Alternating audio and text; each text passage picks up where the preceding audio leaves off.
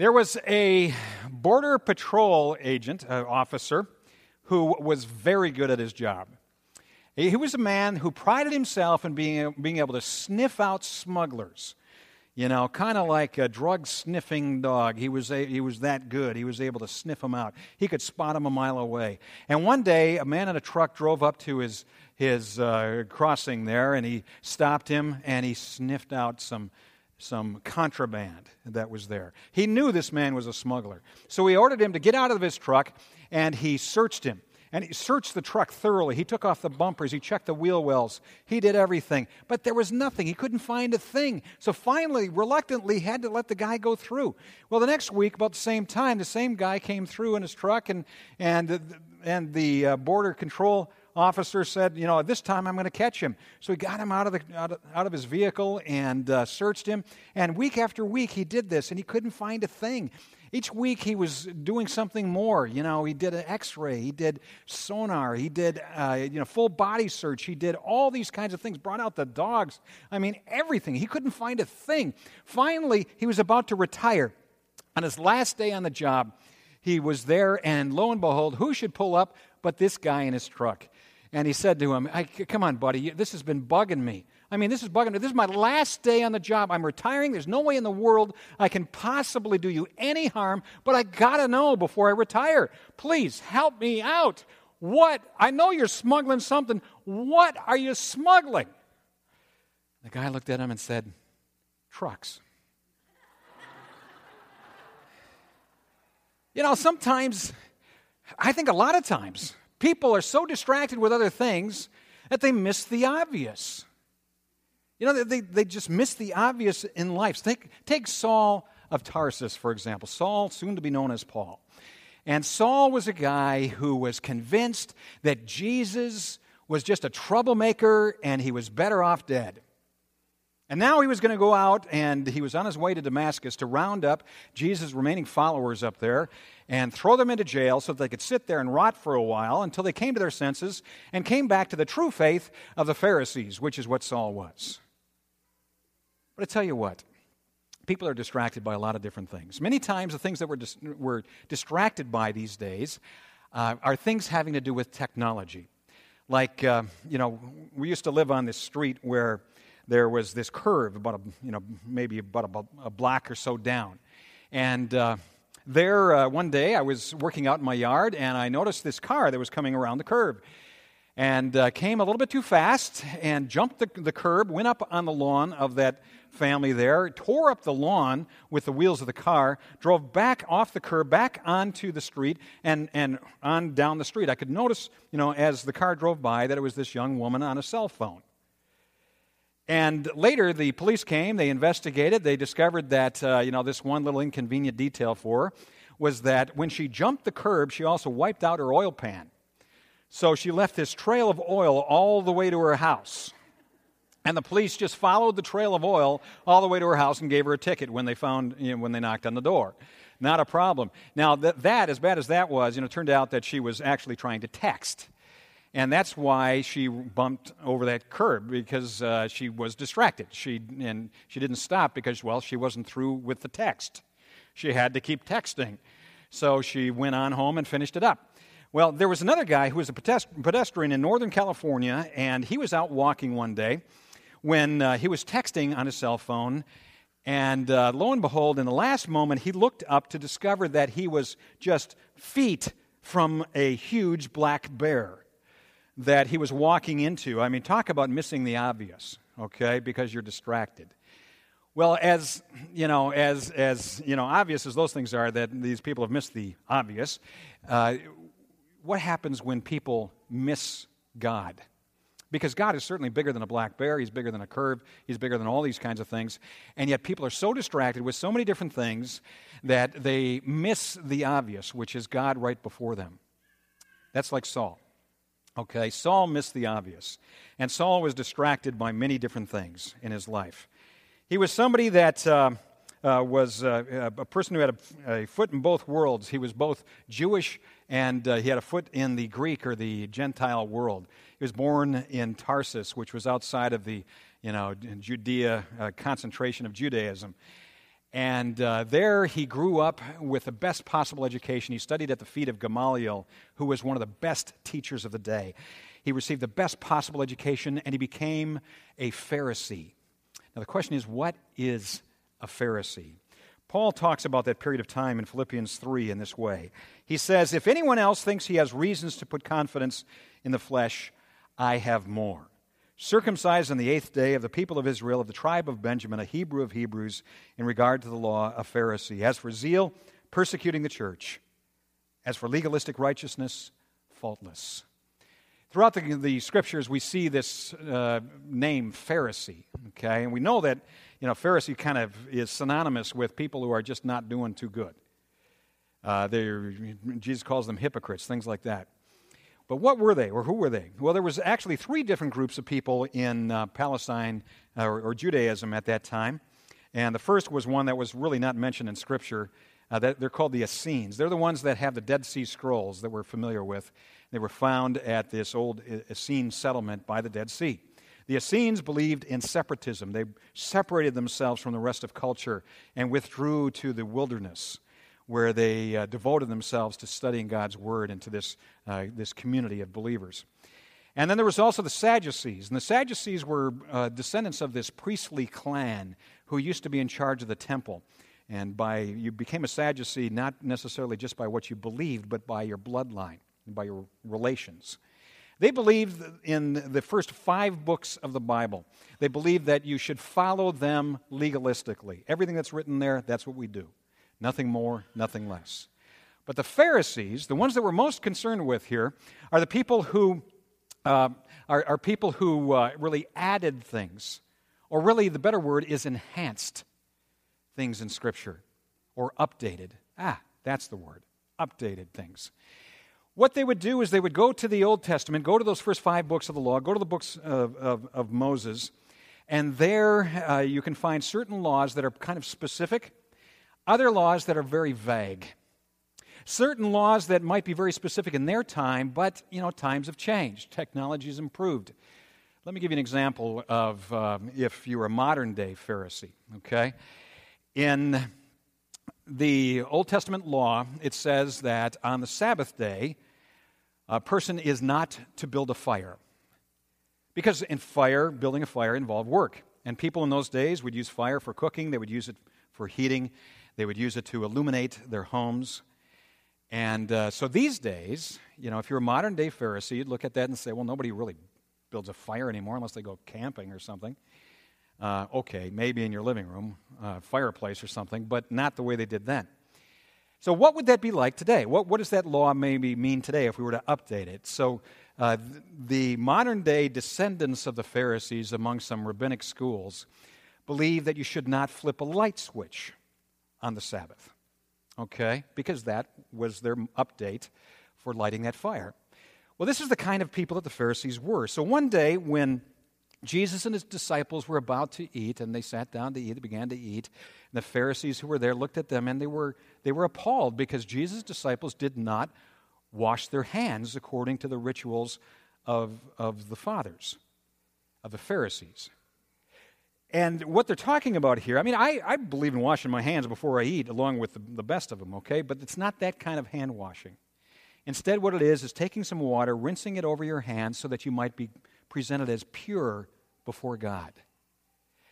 And Jesus looked at this and said, Come on, that's not what makes you pure before God just simply because you poured water over your hands. No, instead, what makes you pure before God is when you have a transformed heart. And out of that transformed heart comes a transformed life.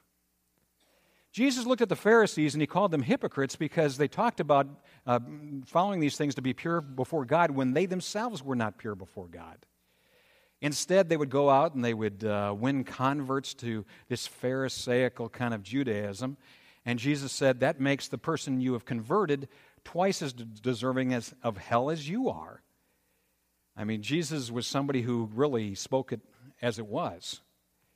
And he was concerned about this because it wasn't just themselves that they were deceiving, but it was other people that they were deceiving. Well, Saul was proud to be one of these Pharisees. And he saw his job to be to purify the church, purify the religion. So he headed out, able to see physically, but not for long.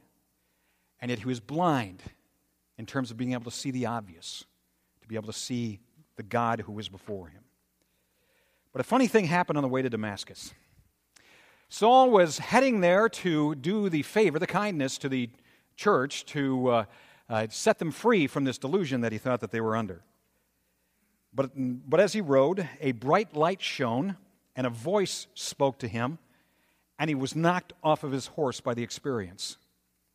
We don't know which it was, or the combination, or whatever it was, but somehow he was knocked off of his horse, and these words were then spoken in Acts chapter 9 Saul, Saul, why do you persecute me? Who are you, Lord? He didn't know. Who are you, Lord? Saul asked. I am Jesus, whom you are persecuting, he replied. Now, note that, that what Saul is doing is persecuting the church. And with these words, what we see is that when, when someone looks at the church, what they do is they see Jesus. And when Saul was persecuting the church, he was persecuting Jesus himself. Jesus is present here because his church is here. He says, Why, why are you doing this, Saul? And here's the irony is that Saul was this Pharisee who devoted his adult life to studying God's word. And yet, in the midst of studying God's word, he was so distracted with all of these other things, these lists and these different things that he had going on, that he missed the obvious. He missed God who was right there in front of him. I mean, how do you miss something that big?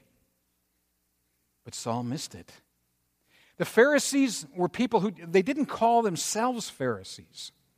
These were people who called each other things like scribe and rabbi and friend. So we see these words in the Bible referring to these Pharisees.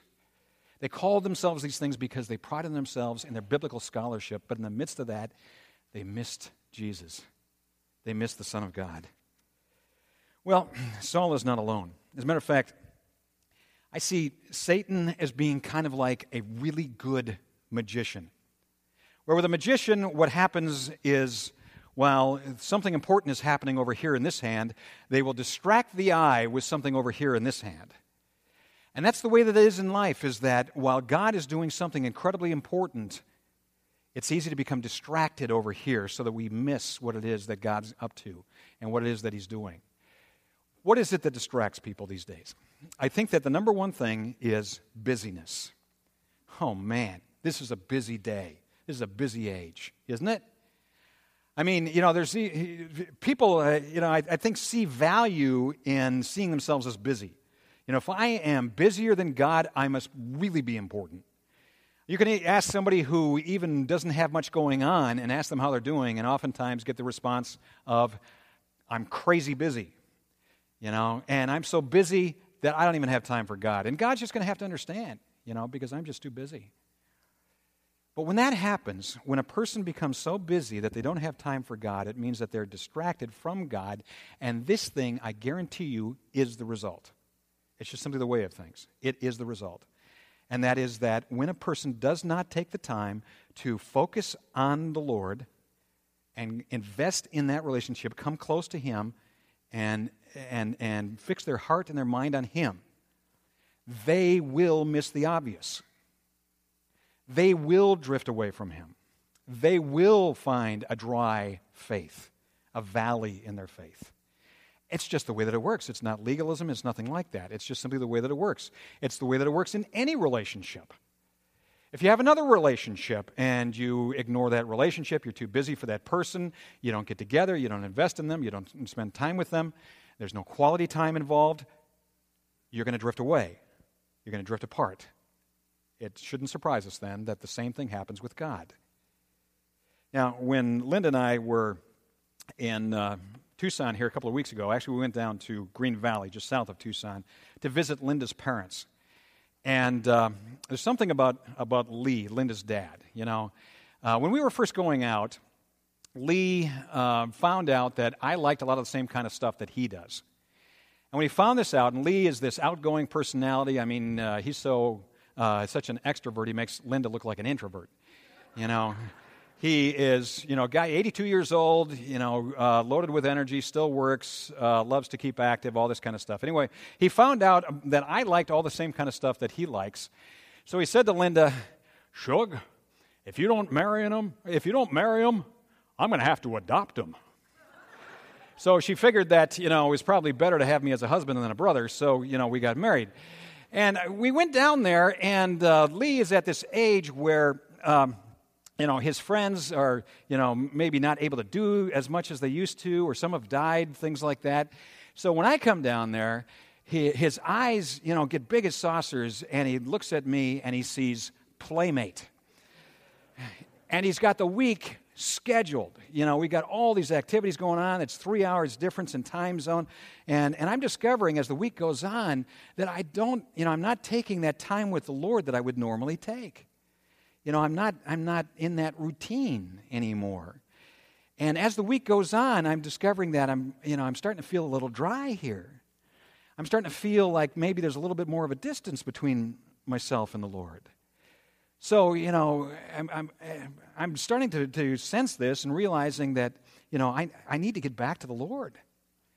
So I resolved to take some time where I would get together with the Lord and just focus on Him. Nothing else, no agenda except that. That's it, period. You know, so, so I got together with the Lord. Now, you know, Martin Luther is one who was one of the biggest, busiest guys who ever lived. I mean, he, he wrote tons of books. He would preach amazing amount of times during the week, every week. And he was leading this reform movement. Right there, enough uh, would be enough busyness to keep him overly busy. But in spite of all this, what he used to say was he was too busy not to pray. So he would pray three hours every day. Get up early in the morning, pray three hours every day. Now, when I think about that, man, I think I'm a slug, you know, because I don't come anywhere near three hours every day. You know, for most of us, when, when we pray, I think we can relate to the disciples who, uh, you know, up on uh, the Mount, Mount of Olives, where uh, Jesus is saying, Can't you stay awake and pray with me even one hour? And we say, No. You know? So I resolved to spend this time with the Lord after you know beginning to drift away. It's like investing in this relationship was costing me in this one. I sat down with the lord and in that, in that time with him as i focused on him you know i was totally present. And it was an amazing experience. As in that moment I, I realized god's power and it's just this awesomeness and i was just transformed by the experience. And when i got up i happened to look at my watch and five minutes had passed Okay, what that tells me is this Satan is a liar. What he says is that you got to have an hour, or like Martin Luther, three hours for God, and if you don't, forget it. Deal's off. Uh uh-uh. uh If you spend five minutes, and I'm living proof, five minutes totally focused on the Lord, you'll be transformed in the process. And if you keep that up on a regular basis, five minutes, okay, I'm not advocating just five minutes, okay? Hear, hear me out on this, all right? But oh, if, if it's even just five minutes, you'll be transformed by the process. Gary Chapman wrote a book called The Five Love Languages. Okay, we're kind of into the number five here today. Five love languages. And there, there's one of the five love languages is quality time, where a person expresses their love through quality time. And what he's saying is that there's a difference between quantity time and quality time. Quality time is where I'm totally present with that person, focused on them, listening to them, listening to their heart, listening to their words, listening to who they are. And if God has a favored love language, my guess is it's quality time. He came into this world to spend quality time with us. And when that happens, we are transformed in the process and we don't miss the obvious. But many of us are distracted by time. But, uh, you know, there's other things that we can be distracted by as well. I just simply call them other things. The uh, Pharisees had all kinds of other things, they had lists of other things that were there that would distract them from God. what happens is that there's this cycle, this vicious cycle that can happen for people where we have other things that are put in God's place, so therefore we have this distancing that takes place between us and God. And when we are distanced from between us and God, then what happens is that life can begin to seem meaningless. And the more meaningless life seems to be, the more we invest in other things to try to distract us from the meaninglessness of life. And when, we, we, we, when we invest in these other things in life to distract us from the meaninglessness of life, that also then leads to further distancing from God. So it becomes this vicious cycle that goes round and round. How do you break the cycle? You break it in one of two ways. One, either resolve to focus with quality time on God, or two, you fall on your head like Paul. One or the other. One of the other sections of Scripture in, in Acts, one, one of the three where this story is told about Paul's conversion, it talks about, about it this way where Jesus says to Paul, then Saul, it is, you know, why do you, why do you uh, kick against the goads? Don't you know that it's tough to kick against the goads? And what he's talking about there is this goad stick that people would use that was sharpened on one end. They would poke the donkey with it to get the donkey to move, you know? There's no gas pedal on these things. So they would poke the donkey with that, and sometimes the donkey wouldn't get it, and they would kick against the goads. They would rebel. And this was Saul. He was kicking against God's attempts to reach him, to draw him to him, to show him the obvious, to tell him that these things were just a distraction away from him. Until finally, finally, he got his attention by Saul landing on his head, sitting there in the middle of the road. Well, for us too, sometimes we need that. And in the course of life, there can be all kinds of things that can happen where uh, different things that can, can happen. We, we get a report from the doctor, or uh, something happens at work, or there's a relationship problem, or we just simply have had a really bad day. And in the course of that, we've got two choices. We can either rebel against God further and look for further distractions, or we can use that like Saul did as an opportunity to see the obvious for the first time, maybe. Or maybe see the obvious again and be riveted to Him and turn back to Him and set aside some of the distractions. That's what Saul did. And in the process of doing that, he became Paul, the missionary to the Gentiles.